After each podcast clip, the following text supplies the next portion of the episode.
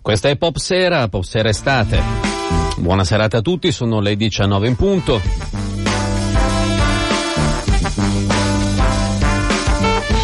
La notizia del giorno è arrivata da non molto, poco fa.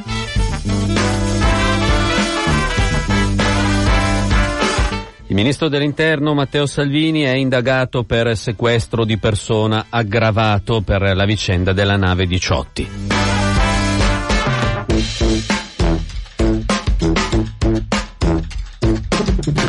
Sapevamo le ipotesi di reato, sapevamo che la magistratura di Palermo si stava orientando verso il Viminale, ma fino ad oggi non conoscevamo eh, in modo ufficiale il nome dell'indagato, il nome di Matteo Salvini, quindi il ministro dell'Interno.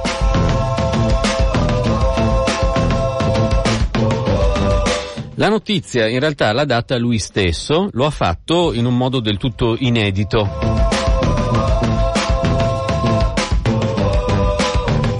Lo ha fatto cioè con una diretta su Facebook. Diretta su Facebook eh, ripresa con un eh, telefonino direttamente eh, dal, dallo studio, dalla scrivania del Viminale. L'atto giudiziario in mano, Salvini che guarda lo schermo, si rivolge a chi lo sta seguendo su Facebook e apre in diretta un po' come se fosse il pacco dei fatti vostri, l'atto giudiziario che poco prima gli era stato consegnato dai carabinieri che erano andati al Viminale. In questo video, oltre ad aprire eh, l'atto giudiziario, Salvini dice diverse cose. C'è un attacco ai magistrati che indagano su di lui e c'è il continuo riferirsi a voi che mi guardate, al popolo a voi che mi state mettendo i like su Facebook. Allora, sentiamo uh, una parte di questo, di questo inedito annuncio del ministro dell'interno e poi cominciamo a commentarlo eh, con eh, i diretti interessati e con alcuni osservatori.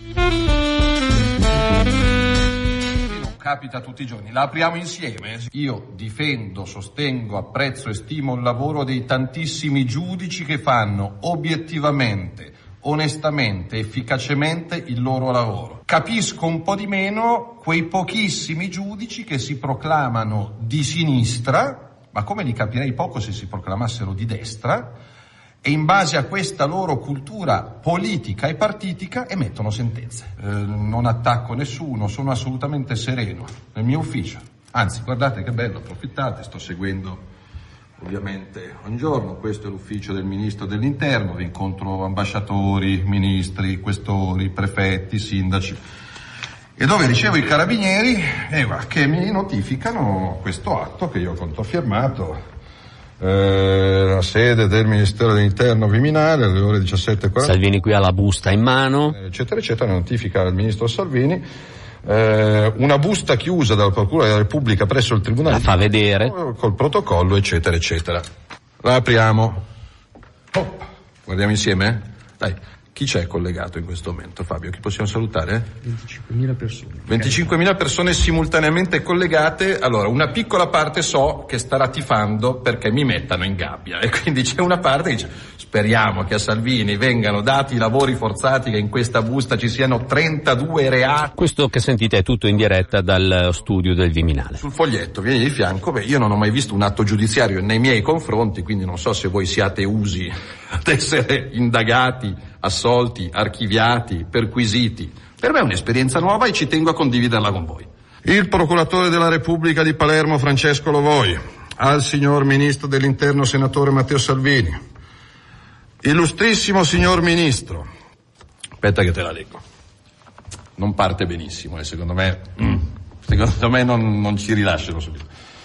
Illustrissimo signor Ministro, è mio dovere informarla è mio dovere informarla, ai sensi dell'articolo 6, legge costituzionale numero 1 del 1989, che questo ufficio, in data odierna, ha richiesto allo speciale collegio previsto dall'articolo 7, legge costituzionale citata, costituito presso il Tribunale di Palermo, di procedere ad indagini preliminari nei suoi confronti in ordine al reato di cui agli articoli 81 e 605, commi 1, 2, numero 2 e 3 del codice penale, commesso in territorio siciliano fino al 25 agosto 2018. Vado a memoria, dovrebbe essere il famoso sequestro di persona, aggravato dal fatto che io sia un pubblico ufficiale, aggravato dal fatto che ci fossero a bordo dei minori e aggravato dal fatto che io abbia continuato per più giorni il reato. A questo ministro voi avete chiesto di controllare i confini, di controllare i poveri. Voi, voi che state seguendo i, su Facebook. Di espellere i clandestini. Quindi me l'avete chiesto e vi ritengo miei amici, miei sostenitori, miei complici. Altri non sono eletti da nessuno e non rispondono a nessuno. Detto questo, sono preoccupato? No. Sono terrorizzato? Men che meno. Riccardo De Vito, buonasera. Buonasera. Riccardo De Vito è magistrato e presidente di Magistratura Democratica. Io sono stato eletto, voi no, vi ha detto Salvini. Sì, eh, l'ennesima volta che si ripropone questo meccanismo in base al quale l'elezione, il principio della maggioranza, il consenso del popolo dovrebbe sottrarre il politico, il potente a qualsiasi giudizio, a qualsiasi accertamento, peraltro in corso da parte di un giudice terzo.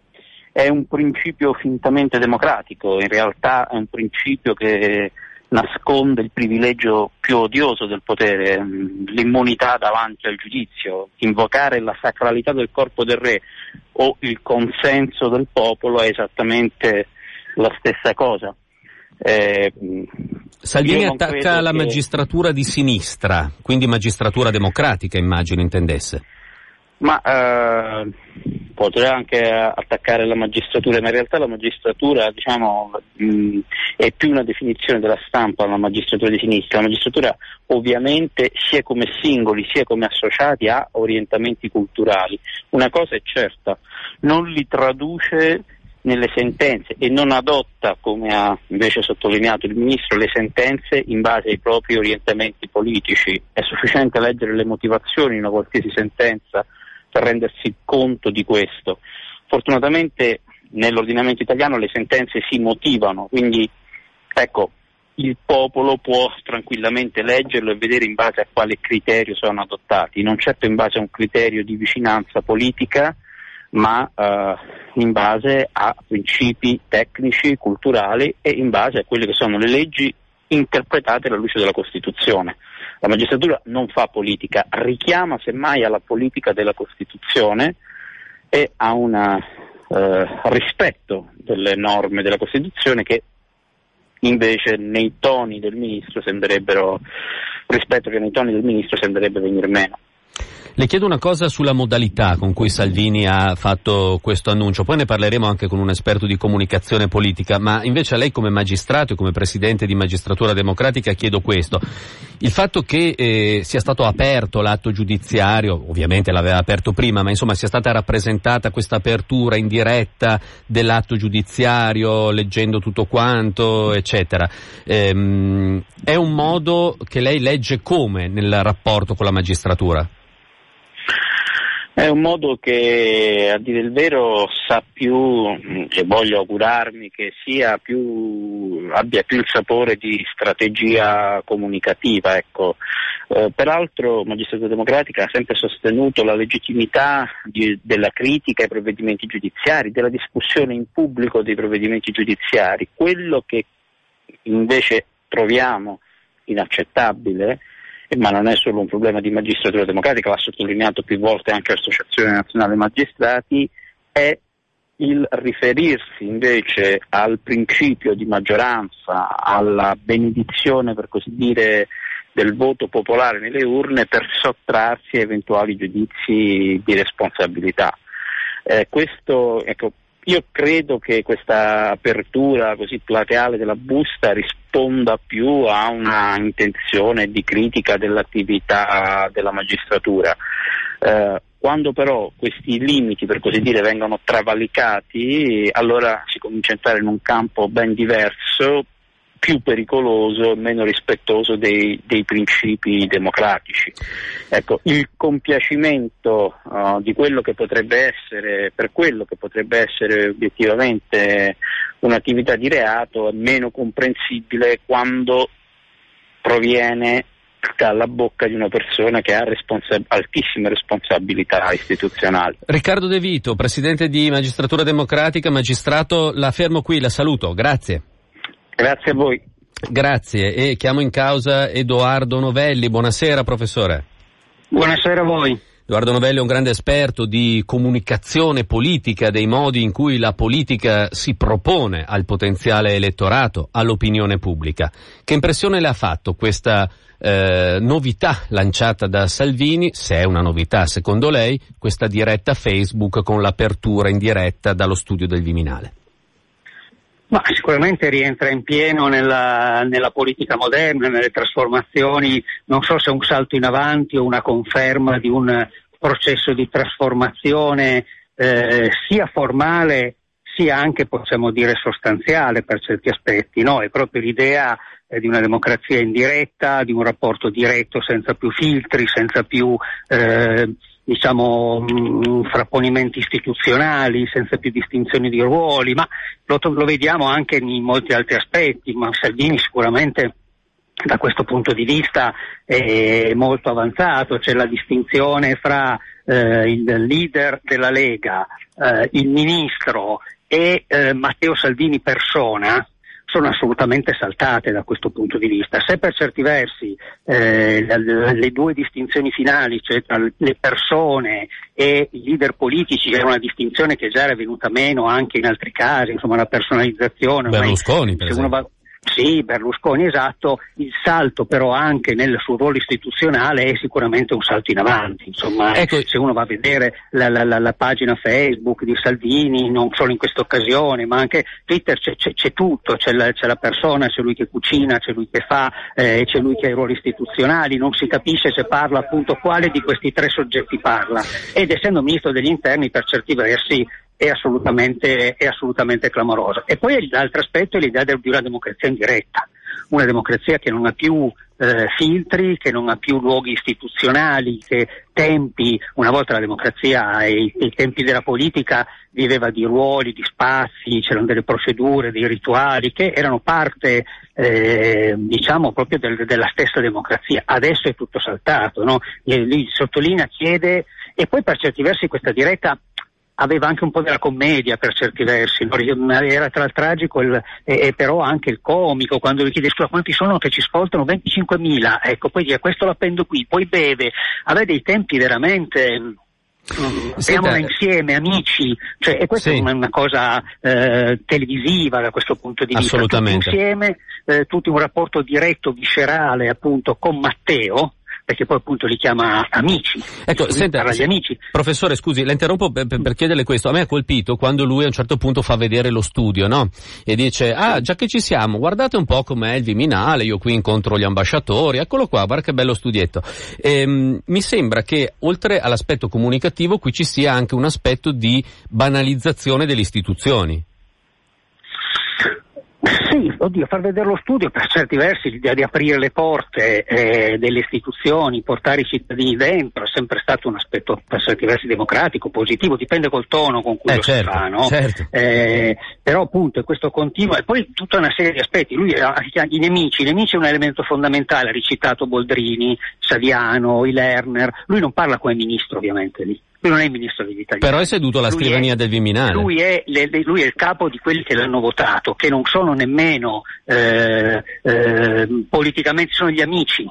Apriamolo insieme, sono stato eletto da voi, lo faccio per voi, addirittura ci dice, eh, li chiama amici complici, li chiama in causa sì. perché l'ho fatto in nome vostro. L'altro aspetto, che è un aspetto sostanziale, è l'idea che ci sia eh, un organo dello Stato superiore a un altro cioè eh, lui dice eh, di fatto ehm, un organo dello Stato che indaga un altro organo dello Stato, però ce n'è uno che è superiore agli altri perché è stato eletto dal popolo.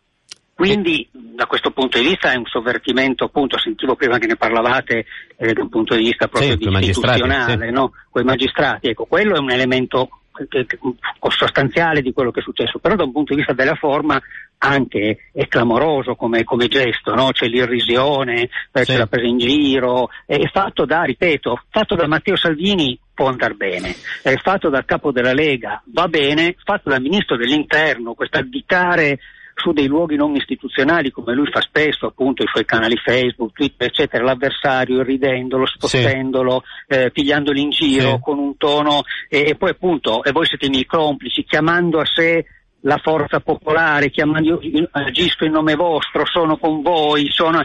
Eh, quello è assolutamente un registro che eh, la politica non ha mai potuto esercitare in maniera così diretta, lo poteva fare sulle piazze ovviamente, no?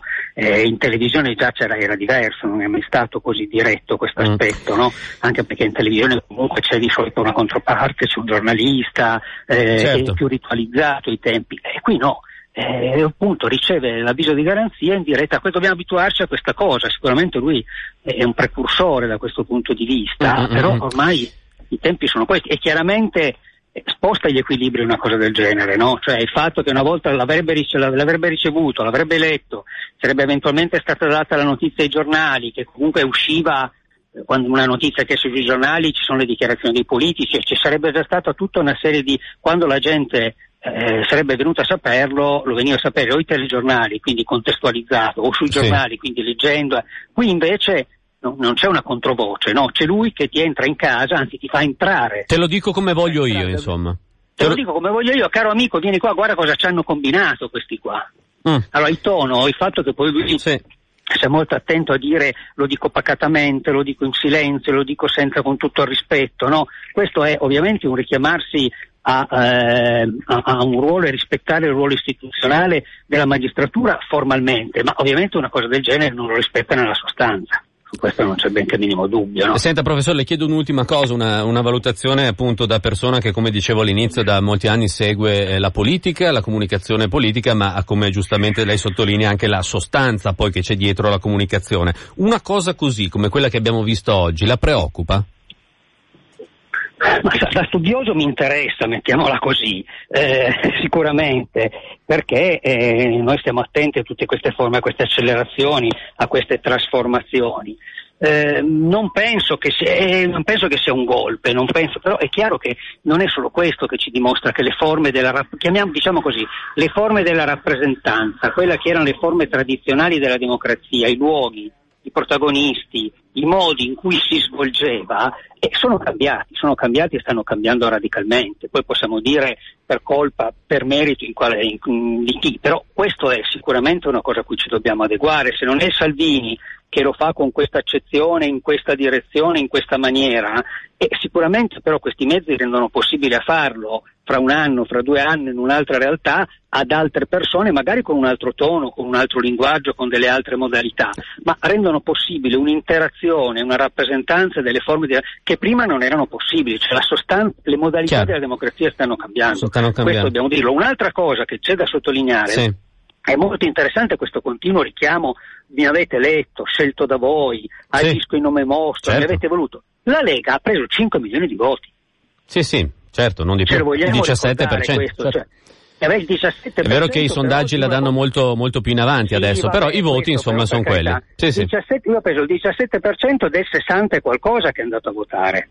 Cioè, sì. non è che ha preso il 17% del, del 100% degli elettori italiani, che sono 5 milioni e 700 mila voti. Se ci mettiamo Professor Novelli, la devo fermare. La fermo qui, la ringrazio perché adesso abbiamo un altro paio di collegamenti molto importanti che si collegano ancora a questa vicenda da cui tutto nasce. Grazie Edoardo Novelli, buona serata. Buona serata, grazie a voi.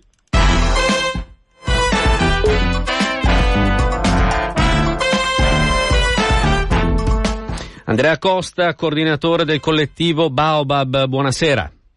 Buonasera a voi, buonasera a tutte le ascoltatrici e gli ascoltatori. Allora, tutto quello che abbiamo raccontato con la notizia su Salvini nasce eh, dal caso della, dalla vicenda della eh, nave Diciotti, naturalmente, che tutti conosciamo. Eh, questa mattina a Roma c'è stata una retata eh, da parte della polizia che è arrivata e ha fermato 16 persone che erano eh, alcune di queste, credo, o tutte, non lo so, eh, quelle che da Rocca di Papa poi a un certo punto non, non, si, non si, trovavano più. Eh, erano, erano, lì, erano a Roma e c'è stata questa retata della polizia che le ha prese. Cosa è successo Andrea Costa?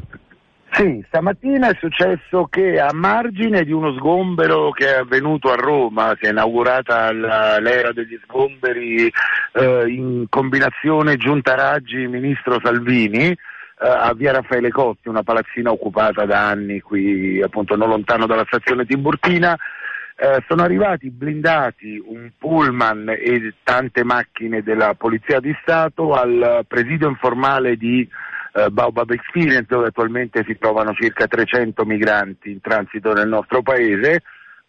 E sono, sono venuti a cercare, eh, loro dichiarazione, i migranti della 18. Non sono neanche entrati in campo. Mi scusi, questa cosa che cercavano quelli della 18 è stata detta da, esplicitamente da qualcuno, sì, della polizia? È detta dai responsabili del, dell'intervento, che erano anche un po' imbarazzati di questo intervento, diciamo, e ci sono sembrati un po' imbarazzati di questo intervento hanno preso 16 eritrei, 16 eritrei che erano in fila davanti a un furgone di Medici Senza Frontiere che tutti i venerdì mattina viene a prestare soccorso medico al nostro campo, quindi già quella è una cosa un po' strana, insomma, si prendono 16 persone, eh, 16 pazienti in attesa dal dottore, ecco, eh, questa è la cosa. Eh, erano effettivamente sì. tutti e 16 della 18.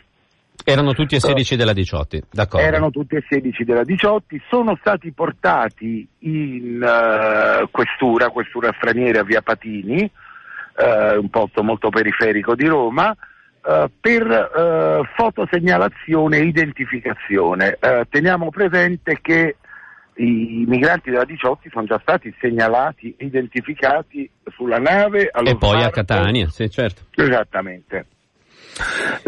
Adesso dove sono? Si, si Adesso capito? sono tornati al campo, cioè è un, è un, momento di grande festa qui al campo. Quindi sono, sono di nuovo lì, lì, con voi del collettivo Baobab. Quindi è esattamente, è successo, non è successo nulla, diciamo, è successo una, una, e cos'era diciamo, questa cosa allora secondo lei? È uno spot direi, visto, che, visto come è finita direi che è stato uno spot del governo, visto che due giorni che dicono i, main, uh, i media maggiori uh, dicono dove è finito, dove è finito il, uh, dove sono finiti Quelli i della 18, della 18 e, insomma hanno voluto fare vedere che la situazione era sotto controllo. Noi eh, lo sapevamo che erano della 18, sono qualche giorno che arrivano i migranti della 18, qualcuno riparte per 20 miglia.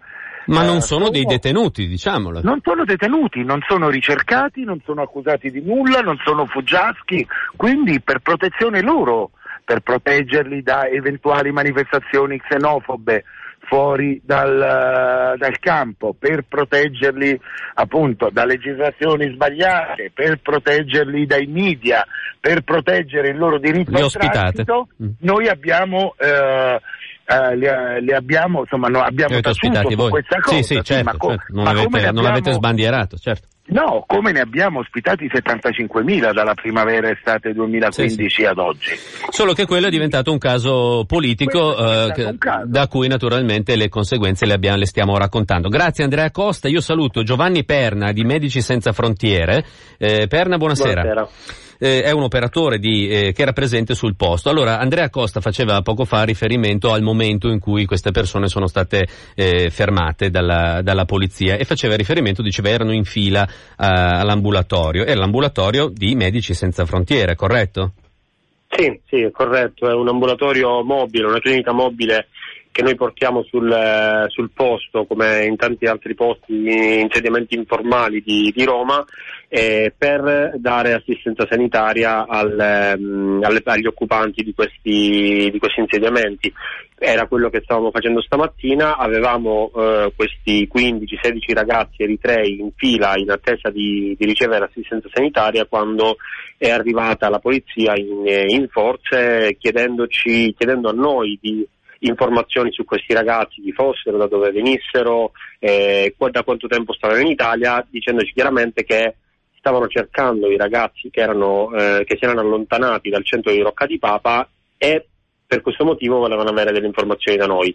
Chiaramente noi non possiamo dare queste informazioni per motivi di, di confidenzialità medica in primis, ma eh, anche perché noi non chiediamo questo, questo, tipo di informazioni ai nostri pazienti. Voi fate assistenza sanitaria, non è che dovete identificarli voi. Certo. Esatto, certo. non interessa che vengano dalla Diciotti o da un altro posto, non ci interessa, noi diamo assistenza sanitaria, il compito di Medici Senza Frontiere è quello di, dare, di garantire un'assistenza sanitaria dignitosa a tutti, senza distinzioni, per cui abbiamo risposto alle forze dell'ordine che non era possibile per noi dare queste informazioni. Nonostante ciò, loro si sono sentiti in dovere di fotografare la scheda di nostro paziente senza ovviamente il suo consenso, che è una, eh, una violazione del... Quindi mi, scu- mi, scusi alla... Perna, una, una scheda medica quindi? Sì, assolutamente, una scheda medica che noi compiliamo all'arrivo del paziente eh, dove facciamo una prima diagnosi e poi eh, che viene compilata finalmente dal, dal dottore dopo, dopo, aver fatto, dal medico dopo aver fatto la, la visita. Questa è stata fotografata da un agente di polizia? è stata fotografata da un agente di polizia che eh, voleva avere informazioni anagrafiche sul, su questa persona. Ha confrontato poi questa foto con una lista eh, di cui era in possesso per vedere mm. se eh, corrispondeva ad una delle persone che stavano, che stavano cercando. Giovanni Perna eh, di Medici Senza Frontiere, un operatore che era lì sul posto questa mattina quando eh, eh, c'è stata questa retata. Medici Senza Frontiere come organizzazione ha anche rilasciato un proprio comunicato in cui stigmatizza eh, quanto eh, Giovanni Perna ci ha raccontato, il comportamento della polizia, eh, sottolineando proprio che diciamo, erano in atto delle operazioni di tipo sanitario, di tipo medico e quindi andare a prendere lì le persone mentre sono in fila per farsi visitare viene stigmatizzato in modo molto forte dal, dai dirigenti dell'organizzazione di Medici Senza Frontiere. Perna, grazie, buonasera. Grazie a voi, buona serata. 19-27 minuti, pubblicità, poi il GR con tutte le notizie.